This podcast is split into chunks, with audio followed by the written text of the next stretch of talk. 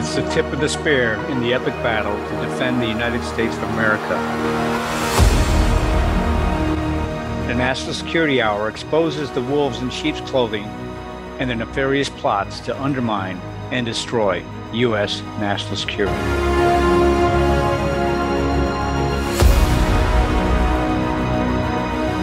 Welcome to the National Security Hour. I'm Ed Haugland, your host for this evening. Tonight, I'm going to take an adventurous ride in the cognitive warfare domain as I talk about one state, Israel, driving proactive solutions. Yes, that's correct. One state, Israel, driving proactive solutions. My focus has been on providing an understanding of the ongoing cognitive war, as it is the existential threat to our republic, our freedoms, our Constitution, and independence. One of the key challenges that we have is understanding how this war is being waged against us, but also understanding how to fight back. So today I'm going to focus on Israel. I'm going to focus on Israel and use the current situation with Hamas and their allies, China, Russia, and the Arab countries, as an example of how one could conduct a successful cognitive war against our adversaries. As usual, my objective is to provide a strategic perspective, assessment, and analysis, and give you insights related to ongoing events, and to provide a deeper understanding of the importance how to compete in this ongoing cognitive war. One state, Israel. So for decades, we've heard about the two state, solution. For decades, we've heard about the two state solution. Where has that gotten us? It got us into several different wars involved in supporting Israel and its right to defend itself. There have been numerous opportunities for the Arab countries, the Middle East countries, the despots and dictators to negotiate a peace with Israel. But they've refused, they've denied, and they've hindered and stopped such an effort. The last couple decades that Hamas has controlled and ruled the Palestinian area in Gaza, they've done it as despots and dictators. They've used ideology, communism and fascism, to subjugate the people. they've used religion, the radicalization of Islam, to then promote terror and conduct terror not only against Israel, but against their own citizens. And they've used issues, issues such as the two state solution, to try to feign their interest in a peace, in a peaceful negotiation, but then abrogating that continually by taking on these terrorist attacks, which they did on 7 October. so today, I'm going to discuss three broader areas that will hopefully provide an example of how do you conduct cognitive warfare. I'm do it from a position as if I'm advising the Israeli government on potential steps to consider in conducting this cognitive warfare.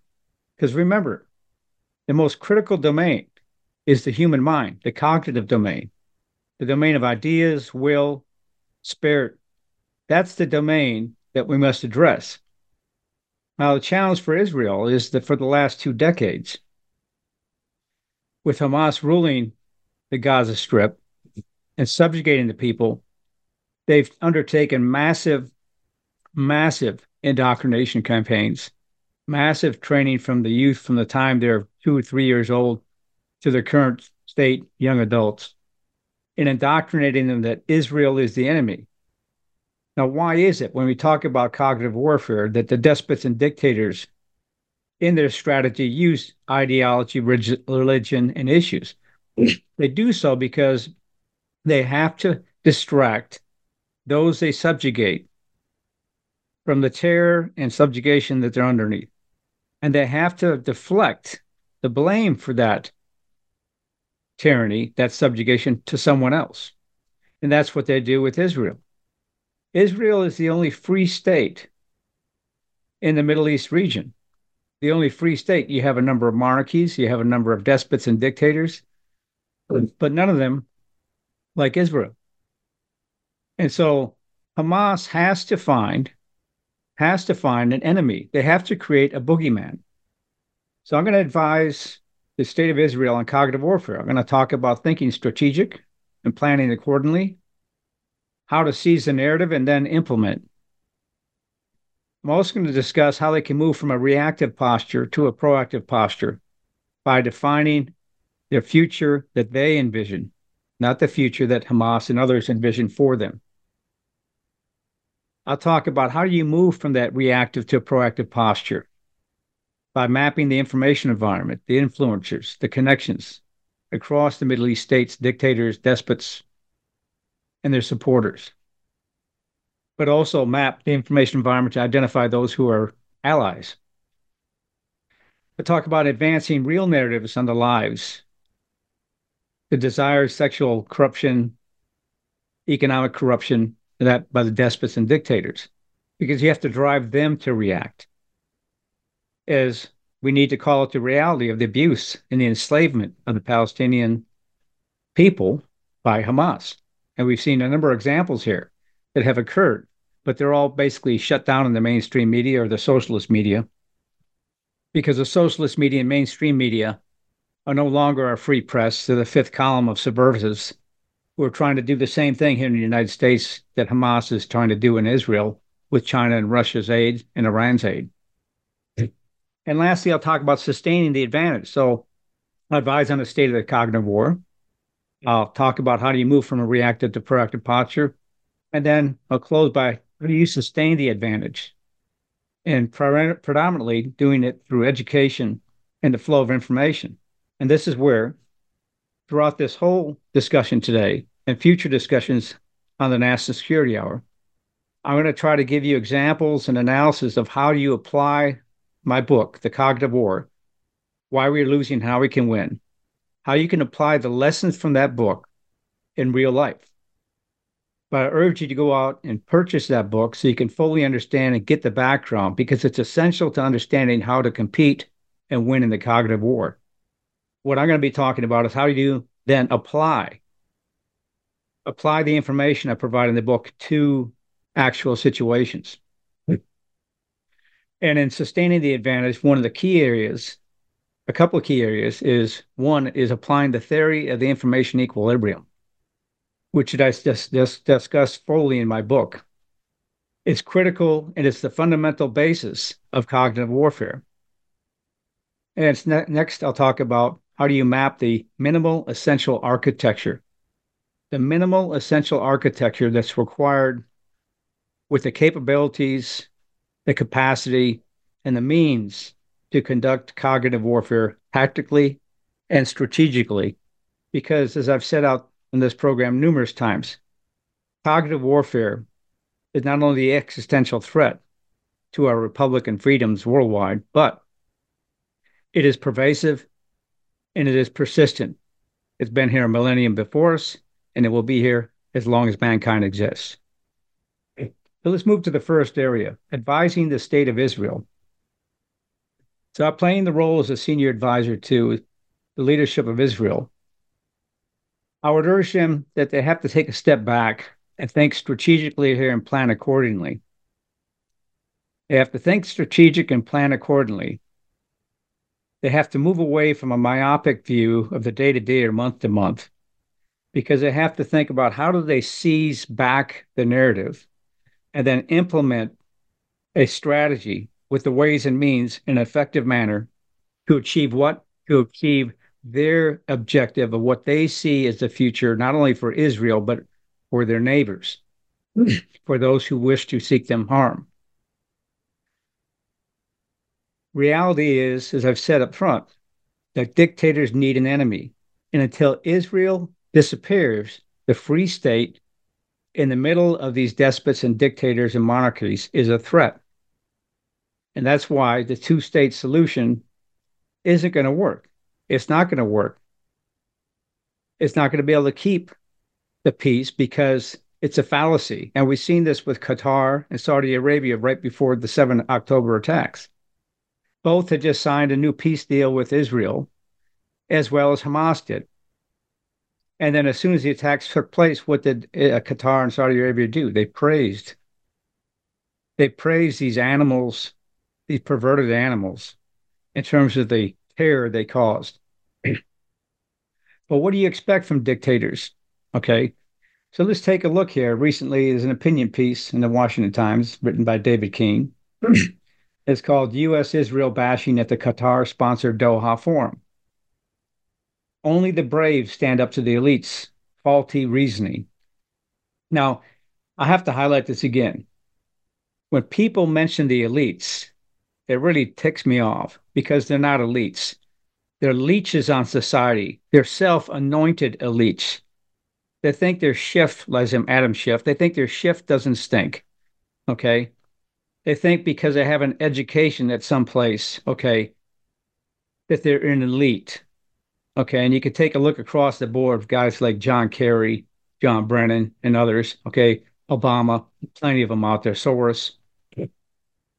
When we take a look at this opinion piece by David Keene, he said Arab and progressive activists, think tankers, and government officials gathered this month in Qatar's capital, Doha, days after the United States used its veto in the UN Security Council to kill a demand for an immediate ceasefire in Gaza. The annual conference held in Doha, sponsored by Qatar, it's a small, tiny, wealthy Muslim nation that supposedly prides itself on well intentioned efforts to ameliorate differences in the Middle East between the Muslim world and the West. He goes on to say the attendees this year were upset. To say they were upset would be an understatement. Speakers and attendees were in almost unanimous agreement that Israel, with the U.S. backing, is engaged in genocide against Palestinians who land, whose land the Jews have occupied since the West created the state of Israel. Now, this statement alone speaks to the decades of the false narrative about the state of Israel. It speaks to the decades of the false narrative about the Palestinians who have had no state, who have been disowned, and who have been precluded, precluded and stopped from entering their different neighbor states in the Middle East. Why? Because they've been indoctrinated for so many years about the evils stuff. All they do is cause trouble, perpetuate trouble in Israel, there were Palestinian encampments in Gaza and other places where they had a notion of peace and potential economic prosperity. Hamas destroyed that. The speakers, he says, ignored the 7 October massacre of Israelis or the rapes and hostage taking that led to Israel's decision to rid itself of the Gaza based terrorist group. To listen to the speakers and panelists, one would have to conclude that little of note happened on October 7th meaning they ignored the massive slaughter of innocents. No one mentioned, the writer goes on to say, or even referred to the fact that Hamas had over the years built an intricate system of mile long tunnels into Gaza with hidden entrances, other, other aspects. Since no one admitted these things happened, they didn't need to justify any of it. They could just instead spend two days decrying Israel's war crimes, crimes against humanity. Now, many Americans, he writes, were in attendance, along with a thousand or so guests from around the world. Of course, China was there, Russia was there. Okay. And then until South Carolina Senator Lindsey Graham took the microphone, the Soviet, the Russian uh, representative Lavrov was the only speaker to refer to or condemn Hamas for the initial attack. So that's very interesting. It took the Russian to condemn Hamas we'll come back to that a little bit later on because Russia has their hand fully in this whole Middle East affair. He attended, he says, my first conference in Doha 20 years ago. After the typical U.S. bashing, a brave man stood up and managed to get to the microphone to ask the questions. He informed his fellow attendees he was from Darfur and was disappointed to hear speaker after speaker suggest that if the United States would just leave and take the Jews with them, peace and prosperity would reign. But as thousands in my country are dying, I have to wonder why only the peoples trying to stop the killing and save the innocent are the United States and the Jews we're supposed to hate. The attendees at the conference had no answer for the man from Darfur, and they had no answer for Lindsey Graham, who was also there, who spoke about the same thing. But this is the power of the narrative. This is the power of the false narrative because each of these Arab dictators and monarchies need need to perpetuate this false narrative that Israel's the enemy and it's everything is Israel's fault because they don't want the Palestinians in their neighborhood either. And neither do they want peace because if they have peace, then you see the prosperity and, and riches and success within Israel and the freedoms that people have compared to the despots and dictators. And word gets out. People don't like to be subjugated. I don't care where they're at. So, what I'm calling for here, before we go on break, what I'm calling for here, what I would advise the Israeli government to do, is move towards a one free state solution. Annex the West Bank. That's right, annex the West Bank and completely take over Gaza. Make it one Israeli state, one state solution, a one free state solution, and tell the others to go pound sand literally. That would then move the conversation from Israel being reactive to proactive. And in doing so, they then have to move from a reactive to proactive manner, also in driving the narrative. I'm calling on Israel and the United States to move towards the one free state solution by annexing West Bank and Gaza. Why? Because it's the only way to completely upend the dictators proactively, start to drive them to react, and start to drive the narrative in a logical fashion, a factual fashion, to start to resolve and move towards a peaceful one state solution in the Middle East with peaceful neighbors. And if they're not going to be peaceful neighbors, then it's time to take other efforts in the cognitive domain and in cognitive warfare to fight back. we come back from break, I'm going to talk more about moving from reactive to proactive posture. But make sure that you have America Out Loud Talk Radio on your speed dial. You can also listen to our media player from any web browser anywhere in the world, iHeartRadio Network. We have the best in class applications on Apple, Android, and Alexa, where we stream 24 by 7. So go to AmericaOutloud.news, AmericaOutloud.news. We'll be right back. World class care from doctors you can trust, all from the comfort of your home. That is One Wellness. Dr. Peter McCullough and his team at The Wellness Company launched the One Wellness membership to provide free monthly supplements and unlimited telemedicine access with doctors that share your values. Be a part of a revolutionary new healthcare system that puts your health and well being above the interests of Big Pharma's bottom line. It's the way healthcare should be. Go to OutLoudCare.com today and use code OUTLOUD for 25% off your first month of One Wellness. Cardiovascular disease is the leading cause of death and disability. Today's high stress, on the go lifestyle makes it hard to stay heart healthy. Lifestyle changes like exercise and diet are critical, but you can also support your heart with concentrated nutrients. Healthy Cell created Heart and Vascular Health to support three aspects of heart health cholesterol, blood pressure, and triglycerides with CoQ10, vitamin K2, resveratrol, and soluble fiber. And Healthy Cell's not a pill. It's a patent pending gel you swallow with ultra absorption of science backed ingredients. You would need to take 13 pills to get the same amount of nutrients in each gel pack. And these great tasting gels come in a small packet. Tear off the top, shoot it down, or mix it in water. Get heart healthy Go to healthycell.com and use code OUTLOUD for 25% off your first order. Healthycell.com, code OUTLOUD for 25% off.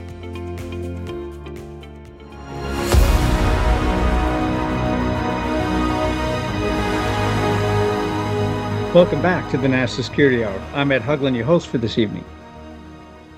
So I just put on the table the big turd, the 800 pound gorilla in the room.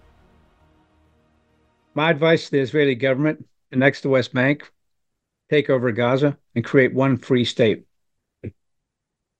Define your own future that you envision, a peaceful future. Do not let Egypt or others define your future. For example, in an article by Samy Magdy, Najib Jobain, and Melanie Lidman in the Washington Post, I mean, the Washington Times in December, Egypt put forward an ambitious initial proposal to end the Israeli Hamas war with the ceasefire, a phased hostage release, and the creation of a Palestinian government of experts, a Palestinian government of experts who would administer the Gaza Strip and occupied West Bank. Okay. Now, what's wrong with this picture to begin with? The Palestinian government of experts. So let's take a group of people who've been indoctrinated their whole freaking life to hate Israel and put them in charge of having peaceful relations with Israel. Not a good idea at all. Not a good idea. As the article goes on to say, the proposal worked out with the Gulf nation of Qatar. Oh, there's there, hint, Qatar again, has been presented to Israel and Hamas and the United States and European governments, but still appeared preliminary. No shift. It all falls short of Israel's professed goal of outright eliminating Hamas. Israel's war cabinet, including Prime Minister Benjamin Netanyahu, will late, later in a week, it says here, to discuss the hostage situation. Word of the proposal comes as Israel airstrikes heavily pounded central and southern Gaza, continuing to crush Hamas. And it talks about how the war has devastated Hamas. but what's interesting here and the Egyptian proposal was an ambitious bid not only to end the war, but to also lay out a plan for the day after. It calls for an initial ceasefire, militants will release hostages, so many per day, then sick and elderly. At the same time, negotiations would continue with an extended ceasefire. Okay, when we've seen what ceasefires do with Hamas, they used to rearm, regroup. Okay, Egypt and Qatar would also work with the Palestinian factions, okay, including Hamas. Well, believe Hamas has told them to go pound sand on this as well. In the, in the meantime, the article writes Israel and Hamas would continue to negotiate a comprehensive all for all deal. This would include the release of remaining, remaining hostages, etc., etc. Inside Gaza, the article goes on to talk about the Israeli offensive being one of the most devastating campaigns in history. Well, what do you expect when you have people coming and slaughter slaughter people in unheard of, unspeakable manners. Okay. And unspeakable manners. Okay. And then ask them to stand down. Not going to happen. In the Biden administration, the corrupt Biden administration, the Manchurian president, who I believe is compromised, continues to call for a ceasefire here. The war exacts a very heavy price from us, but we have no choice but to continue fighting, Netanyahu said in this article. Over time, the public will find it hard to ignore the heavy price paid, as well as suspicion that the aims that were loudly heralded is still far from being attained, and Hamas is showing no signs of capitulating in the near future. A certain paper noted. The point here is this is a perpetual war. As long as you do not capture the narrative, as long as you do not capture the cognitive domain, you can't kill an idea. You have to fight it with facts. So that's why Israel should put forth and act upon a one free, prosperous state for all. The next Gaza, the next to West Bank. They must move from a reactive to, posture, to a proactive posture. As Hamas has clearly won the current battle because you can't kill an idea. They have three generations of people who they've indoctrinated. Now, in the Washington Compost, the Washington Post, another term, uh, Reuel Marc Gerecht, he speaks and says there's only one way forward after Gaza. Israel must accept it. Now, I love this. As these other people, such as the Egyptians, come in, and here's the Washington Post it comes in and says, here's what people should take a look at and accept. He says, reflecting on the Gaza war and Palestinian Israeli conflict, former President Barack Obama, now there's a there's a treat, offered disregard regret. I look at this and I think back, what could I have done during my presidency to move this forward? As hard as I tried. Well, let me tell you something, dear Barack. You didn't do crap. You didn't do Schiff as an Adam Schiff to help promote things in the Middle East. Matter of fact, you exacerbated the problem just like you did with Russia and Ukraine. So you utopian BSers, you utopian idiots like you ought to just shut up, sit down, and get out of the picture because you're useless. You didn't do anything for America but destroy it and you haven't done anything for the Middle East but destroy it and cause more issues. And you did it by arming Iran, by giving them billions of dollars. Okay. And then also exacerbating the pro- problem in Afghanistan to where your cohort, the Manchurian President Biden, pulled out. But I digress. Israel opinion in favor of two-state solution has been moribund since Palestinian Liberation Organization Chairman Yasser Arafat refused Clinton's entrees in 2000 at Camp David. Remember I talked about that? That's what the article writes. And they're right. Because there have been multiple opportunities. Regardless, the article says, given there is no plausible alternative, Jerusalem should clearly state as soon as possible that re-enfranchising Palestinians is an essential step towards greater Palestinian autonomy. Renewed Palestinian democracy offers the possibility of a fresh beginning for everyone. Nothing else does. Now, in this regard, I'll agree with the authors to some extent. When I talked about establishing one free, prosperous state for all, including Gaza and the West Bank, it's one free state, Israel, for all that is truly democratic, not led by some educated, so-called educated leaders in Palestine, okay, who are all indoctrinated, and not some moribund socialist communist type of construct which Hamas has put in place. But it's this author's right. You need to re-enfranchise the Palestinians, but as Israeli citizens, as part of Israel and part of greater Israel, with the West Bank and Gaza because none of the Arab countries, none of the Arab dictators are going to take them. With that refreshing of democracy, you just start the journey because it's a long journey. You can't just move there and make this happen overnight. This is a decades progress, decades effort that must take and have specific planning on multiple levels economic, political, military, social, and others.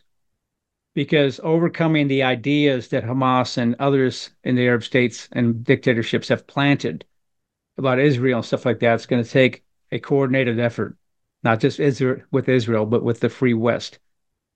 And you got to leave useful idiots like Obama, the Clintons, and others out, and a Biden, the old Biden regime. So let's move on to the second part here. So let's say we establish a one free state Israel, a one free prosperous democratic state republic for all all those who occupy the land within Israel, including the West Bank and Gaza. What do you have to do now to move from a reactive to proactive posture? Well, there's several things. One of the key things you need to do is start by mapping the information environment you need to map who the influencers are, the connections across the Middle East states, the dictators, the monarchies, who supports who. Need to map those networks: economic, social, political, military, etc., agricultural, everything. Just all those different facets are key to enabling the flow of information, the constraint of the information for disinformation and propaganda, and advancing facts in the proper narrative. Now you move from a reactive to proactive posture by one state, and you're creating this free state of Israel.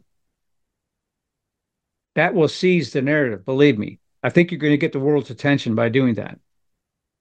And when you say you're going to do it and put forth a free state of Israel where economic prosperity, democracy, etc., will be for all citizens of Israel, regardless of their background, you're going to find it's hard for the so called self anointed leeches, the elites,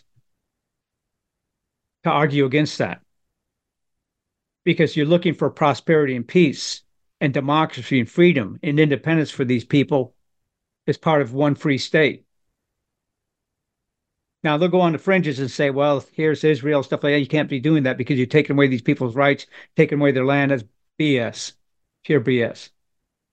But this is where you start to drive the narrative. And once you've mapped that information environment mm. and you understand who the people are, who the connections are, who the real influences are. Then you can start to drive the narrative. Because let me go back to a little history here. The 7 October attack, the 7 October attack was known within certain elements of Israel. In a Washington Post article by Shira Rubin, Shira Rubin, okay, back in December here, she writes that Hamas spent more than a year planning his, his, his attack on Israel, following battle plans built on open source materials and high level intelligence. Israeli intelligence officers told a small group of journalists, okay, in this article, she writes.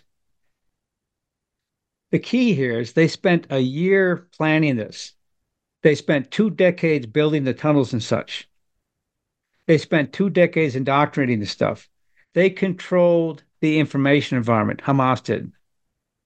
And even though they controlled the information environment through open source, there are a number of elements within Israeli intelligence who identified this potential attack and some plans for it, but they were ignored. Unfortunately, they were ignored, much like in 9 11, we had certain people trying to blow, blow the whistle here in the United States, but they were ignored. Israel was warned Hamas was planning a major attack, but it was ignored. But this goes to the point, as I write in my book as well, of the critical use of open source and how our intelligence apparatus, not only here in the United States, but in Israel, has failed miserably. The national security apparatus in the United States and Israel have become so politicized and so weaponized. And they're so used to the behind the green door top secret SCI classified stuff. They ignore what's before them in the open source realm, in the open public realm. Because that doesn't promote the bureaucracies and spending more money to do what they do. But we see the importance of the information environment and mapping it. Because when you map it, you understand the influencers and you understand what's going on, you can then set profiles, you can set parameters to understand what baselines of normal behavior are in different areas. And from that, you can start to address them and understand, put in place tripwires to tell you what's happening, right? That's the importance of mapping the information environment. And that's how you move from a reactive to proactive posture because you've fun, you drive the narrative, you map the information environment, but now you can start to advance real narratives, real facts, but you can also stop and preclude and impede propaganda and disinformation. But this takes a concerted effort. It takes a whole society effort, not just within Israel, but across the free world. You advance real narratives also on the lives, the sexual desires and corruption and, and the economic corruption of the despots and dictators. Take a look across the Middle East at the monarchies and at the dictatorships there. They abuse their people, they control their people, they subjugate their people. Let's be honest. They're dictators and despots. In many cases, they're also quite perverted. But what they do is they condemn others who do what they do and they execute them. So you have a number of senior leaders in these different Arab countries and stuff that to promote child marriage. Okay, why? Because the men aren't man enough to ad- marry an adult woman and engage in an adult relationship with the woman. They have to subjugate and control. They're going back a millennium plus when the age life expectancy was much lower. But they promote this. Why? Because they want to promote perversion. They want to promote disgusting aspects. Okay. Why? Because they live it themselves. But part of what you can do here in driving the narrative is not only through open source, but through use of proactive intelligence, start to unveil and identify and promote an understanding, a factual understanding of how these people live their lives and how corrupt they are and what kind of hypocrites they are. Because they abuse their people. They abuse their people and they take that abuse at the expense of their people to keep themselves in power. So when you map the information environment, you could do that. you can also take a look at examples like for examples where the non-governmental organizations. Truth is stranger than fiction here. But in a Washington Times article in December, they called out the non-governmental organizations and the UN must be called out for hypocrisy here. Because what's happening here is The article is titled The Hidden Role of International NGOs in the Gaza Humanitarian Crisis. The subtitle Humanitarian Aid is Siphoned Off for Terrorists. So, this is the unspoken truth that people all know about. They've known about this for 20 years. This is what Hamas, this is how they got the money to build the tunnels. They took land from their own people. They took land from Palestinians. They abused them, subjugated them, murdered them, and stole their land, stole their children, stole their wives, other aspects like that. All what? For their power and their privilege. That's why you have these Hamas leaders who are billionaires flying, flying around the world like John Kerry, okay? Not worrying about carbon emissions, by the way, okay? And then slaughtering people because they take this aid, it's a humanitarian crisis. And they take this aid and then they accuse Israel of violating international law and condemn the United States and other allies for their support of the war against Hamas. But who's calling out? Who's calling out what's happening to the NGOs and stuff like that? You hear it now and then, but for the most part, it's buried again in the socialist media and the mainstream media because we no longer have a free press. We have the fifth column of Subversives, which adds and supports their allies, these despots and dictators, at the expense of Israel. Now, in this article, they said the NGOs also leave out the central element of Gaza humanitarian crisis. They fail to mention Hamas's decades of terrorism targeting Israel and Jews.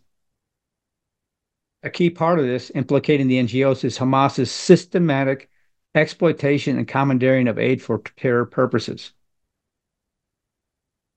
Now, when we come back from break, we're going to talk more about this before I go into then how do you sustain this cognitive war? Against the despots and dictators in Hamas. Now, you can find out more about my show and get all my latest podcasts if you go to the menu navigation bar on AmericaOutloud.news. Look under shows and schedule, you'll see it. There's many other great programs here. Stay engaged, follow me, and I'll be right back. Well, the Out Loud Truth was the rallying call that started it all. AmericaOutloud.news was an idea, a movement, a place where folks would feel comfortable speaking the truth without being censored or canceled. The First Amendment is alive and well.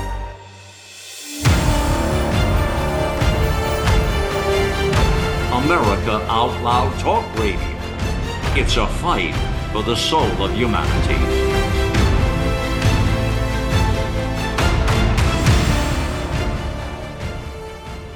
This is Jody O'Malley with Nurses Out Loud. Did you know our body is made up of trillions of cells, and inside each cell, redox signaling molecules are produced? These molecules hold a sacred place in chemistry because as we age, the vital communication of our immune system becomes less efficient. For the first time ever, ASEA brings you the power of these molecules in a convenient and potent form to provide your body with the essential support it needs to thrive. Ever since I toured their facility, I take two ounces in the morning and evening, and my vitality and energy has been restored at a time I needed it the most. Go to AmericaOutloud.shop and get your exclusive 15% discount by using the code OUTLOUD. I'm so confused. I don't know what to do. I'm afraid of going to the hospital. My doctor tells me nutrition doesn't work. Trust is earned. We are the Energetic Health Institute, and we want to earn your trust. Natural medicine, holistic nutrition, detoxification, fasting, cellular healing, and so much more. Remember, the best way to be free is to be healthy. So stop being a patient and start being a student at energetichealthinstitute.org.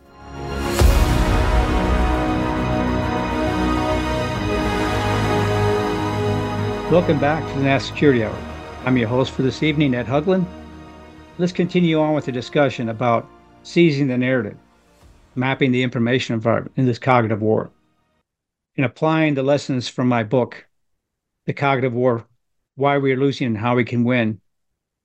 In an advisory role to the Israeli government, we talked about them creating a new one free state, Israel, annexing the West Bank and Gaza. We talked about them seizing the narrative, and now about how you do that with the information environment. And as part of that, we were discussing in that narrative, highlighting not only the despots and dictators' hypocrisy, but how they abuse and subvert their own people and use them as cannon fodder, much as the progressive left tries to do so here in the United States. But in this article in the Washington Times, it says in the absence of oversight and safeguards, the humanitarian aid was and is being diverted by Hamas and other Gaza based terrorist groups. Hamas used concrete meant for rebuilding houses for civilian to construct miles and miles of fabricated tunnels. Tens of thousands of rockets were made out of pipes intended for water and sewage. Okay. China, Russia, Iran all provided them a different assistance, no doubt provided them intelligence assistance. It says in the article, as seen in videos from Gaza, Hamas continued to steal aid during the war increasingly from despot civilians. So again, they don't care.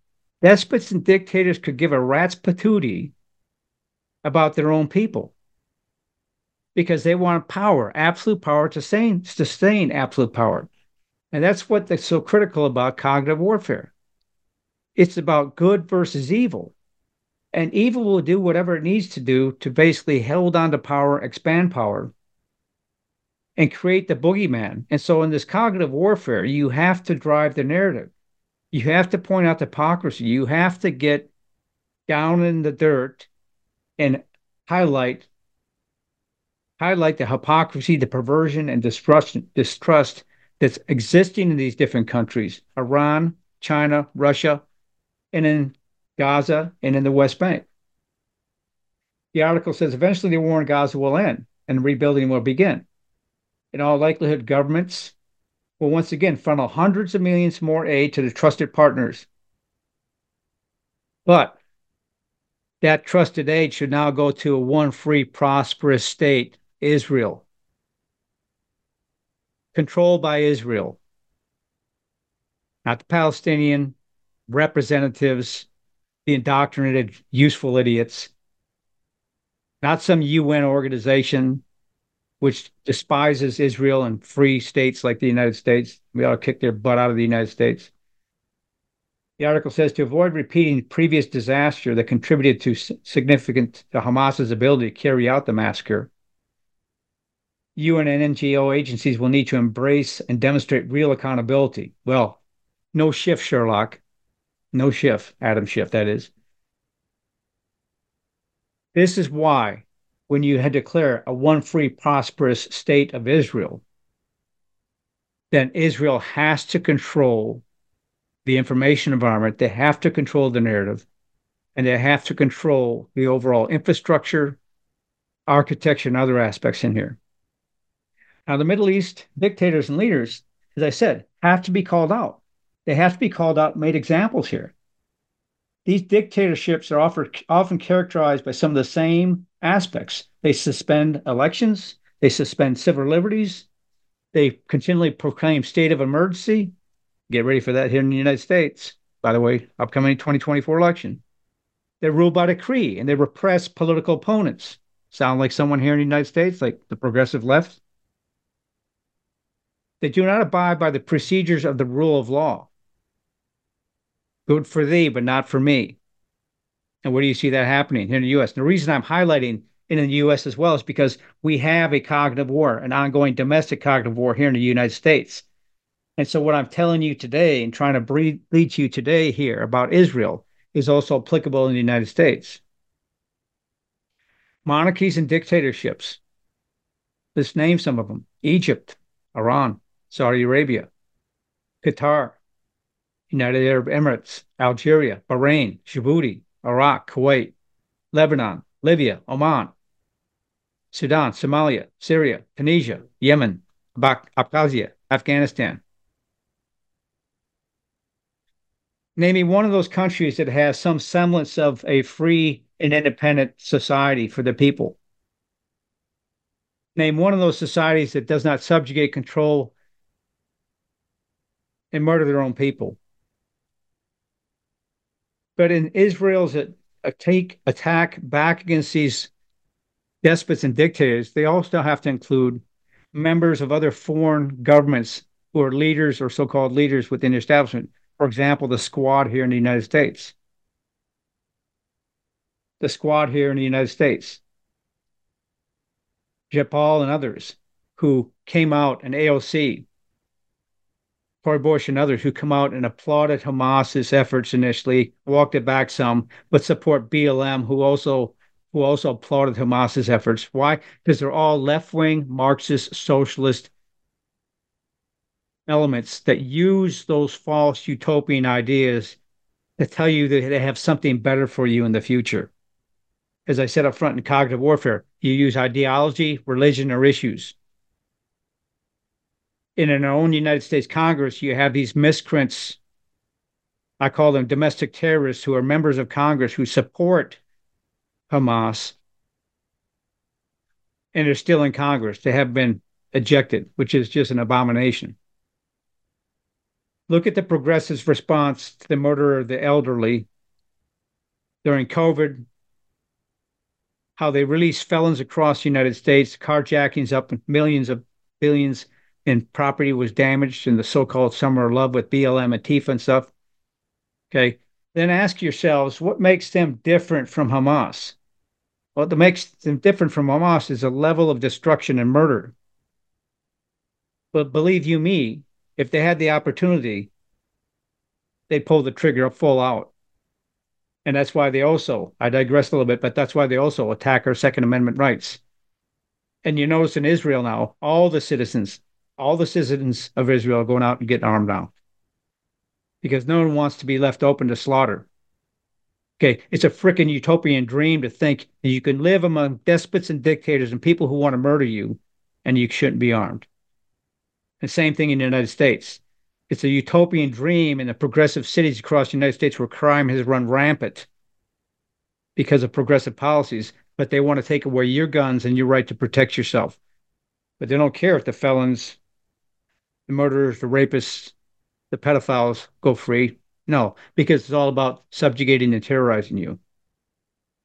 And that's why you have to call it the hypocrisy, not only of Middle East leaders and Arab leaders, but you also have to call it hypocrisy, point out those who are also allies of those adversaries, whether they're in the United States or other places worldwide. And you have to call out the reality of the abuse and enslavement of Palestinians by Hamas. Multiple examples of this look across the Middle East, Arab states, and what they've done to their own people. Shia versus Sunni, they slaughter one another. Why? Using religion. For why? Power, absolute power. Has nothing to do with religion. It's all about gaining and abstain and maintaining absolute power.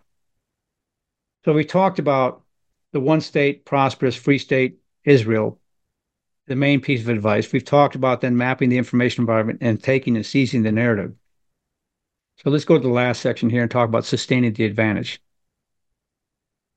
Sustaining the advantage for Israel is going to have to take a long view of things here. Because you cannot change an idea and indoctrination that's taken place over decades and centuries overnight. So sustain to sustain the advantage and advance the cognitive war in their favor, they have to apply the theory of the information equilibrium, as I write about in my book. The theory of the information equilibrium in simple form is the flow or control of information decides whether you're moving towards a democracy or a dictatorship, subjugation or freedom. So when you map the information environment, you understand not only the physical, but the material means to communicate because human to human communication is the most critical and essential part. You then have to apply this theory to then understand is how do you get the facts, the logic, and other aspects out to the people? Well, one of the key elements here is they have to overhaul the education system across the state of Israel. And then the new free state, prosperous state of Israel in the area that was once formerly Gaza and once formerly the West Bank you have to overhaul that education system because you have to start to educate people what reality is, not what propaganda disinformation is. And you have to allow free and open debate. But to do that, you have to ensure the free flow of information. And that's the basis of the theory of the information equilibrium. with that free flow of information and understanding the mapping of the information environment, you can then also take a look at then how you create awareness and educate people on disinformation and propaganda. Because in this long battle in the cognitive domain, domain, the battle of the human mind, you have to let people decide, but you must give them the tools. You must give them the tools, the education, and the information to help them decide. Given free reign in indoctrination, you're going to cause people to move into one sort of category extremists, think about the boogeyman, and hate others. But on the counter side, there are plenty of people, as I talked about in one article today, is one Arab man had the strength and wisdom to stand up and say, why is it that you're condemning the only people, Israel and the United States, who are trying to provide peace for the region? It's about damn time we started calling out the despots and dictators and calling their charade and ending the two state solution and going for one free, prosperous state of Israel. So you have to set up the education system completely whole from soup to nuts. This includes universities and stuff. And you have to start taking a look at accreditation other aspects in terms of those people who are leading those universities, because you have to get these leeches of society, these so called self anointed elites who live off the teat of free democracy and free republics, get them the hell out of the administrations and put people in who speak truth to power and who put forth truth and logic. You can't have your institutions of higher education and learning indoctrinating your youth the same way that the Palestinians and Hamas have done for decades. Hint, hint, this goes for the United States as well.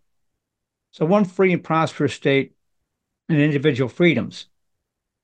Now, economic and other aspects has to be tied to peace and law. You have to have a strong legal system. Okay. So let's take a look at another article here to sort of inform this discussion. What to expect from the CCP in the foreseeable future? Because part of sustaining the advantage here is not only pushing back on adversaries like China, Iran, Russia, and Hamas, okay, the proxy for these folks, but it's also building alliances with others. But if you're going to push back on these other folks, you have to you have to dis- detach yourself from them. So with China, one of the key aspects that Israel must take a look at with China is detaching itself from its economic tie to China wholeheartedly and finding other venues and sources. That alone will hurt China. But you also then remove a big potential narrative mouthpiece there. So in this opinion column by Gary Geschenk in November in the Washington Times, he writes early in the morning of 7 October when Hamas committed these attacks and took over 400 hostages. New media collaboration was not unprecedented at this time, and Americans must pay attention. In the not too distant future, we'll see a media collaboration with China forces attacking American troops and installations as part of its much broader political warfare book. And in this article, he says, We are not prepared. And he's right.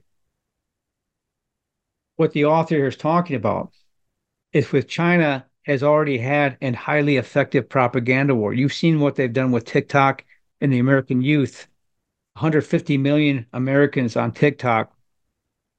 And the youth of today think Israel's the enemy because they've been indoctrinated while they're sitting in classrooms and in their homes in the United States of America. What do you think they're going to do to the Middle East countries? They're going to advance that narrative. So to sustain the advantage, you have to map the information out. You have to take control of that aspects. The article goes on to re- re- report that Reporters Without Borders, border journalists affiliated with CNN, Associated Press, the New York Times, and Reuters knew where to be when Hamas butchery began. Now think of that. Here you have our once free press embedding themselves with Hamas terrorists to get the story of the murder and slaughter of innocent civilians. What the hell is that all about? Like these organizations, news organizations, China is also supporting Hamas through psychological warfare and propaganda. In fact, Hamas co option and news media straight out of China's political warfare playbook. Exactly. As Dr. Yan and I, the voice of Dr. Yan, also on the National Security Hour, have talked about, China is using unrestricted warfare, cognitive warfare, Political warfare includes media warfare, legal warfare, psychological warfare, United Front operations, and active measures like assassination. Okay. And they're teaching this stuff to Hamas, Hamas, and they're teaching this stuff to other of their allies. So to get a sustained advantage, you have to map the information. You have to understand and control that narrative. And to do that, you have to take over the education systems and you have to start to drive the narrative. You do that by having strong control over criminal elements and zealots. You have to have a strong legal system that's applied justice fairly. But I also talk about in the book, you have to map out the minimal essential architecture required that allows you to provide tactical and strategic warfare in the cognitive domain persistently and forever. Now, the minimal essential architecture is really that architecture which is the most minimal in terms of information, data, both physical and material and non material networks. It deals with the capacity, the expertise, and the abilities to conduct cognitive war. Because let me tell you, people, with only a few pockets, Israel, like the United States, had no such means to conduct this type of warfare. But China's been doing it for 25 years. The article goes on to say Should the U.S. be forced into war, there will be no time to compensate for deficiencies or stockpile of weapons and ammunition in an article in Politico. And what I'm getting at here is if you don't map the minimal essential architecture, what you're going to end up doing is fighting kinetic wars, which are persistent and losing because you don't kill the idea, you exasperate the situation. And you'll bleed us dry in terms of weaponry, people, and citizens, while they win the cognitive warfare without firing a shot behind our backs in venues like TikTok in our fifth column, what we once called the, the free press here in America. So today, I hope I gave you an example of how you could take and apply the lessons from my book, The Cognitive Warfare, Why We're Losing, How You Can Win, to a real life example in Israel move to one state solution, seize the narrative, and then build a sustained capability. I'm here on the National Security Hour to tell you what you need to hear, not what you want to hear. I will go outside of the fog of the daily chaos to give you a strategic perspective on national security issues and speak truth to power, the power of we the people, so we together can best ensure the resilience and security of a republic. Thanks for joining us on the mission. The National Security Hour is the tip of the spear in the epic battle to defend the United States.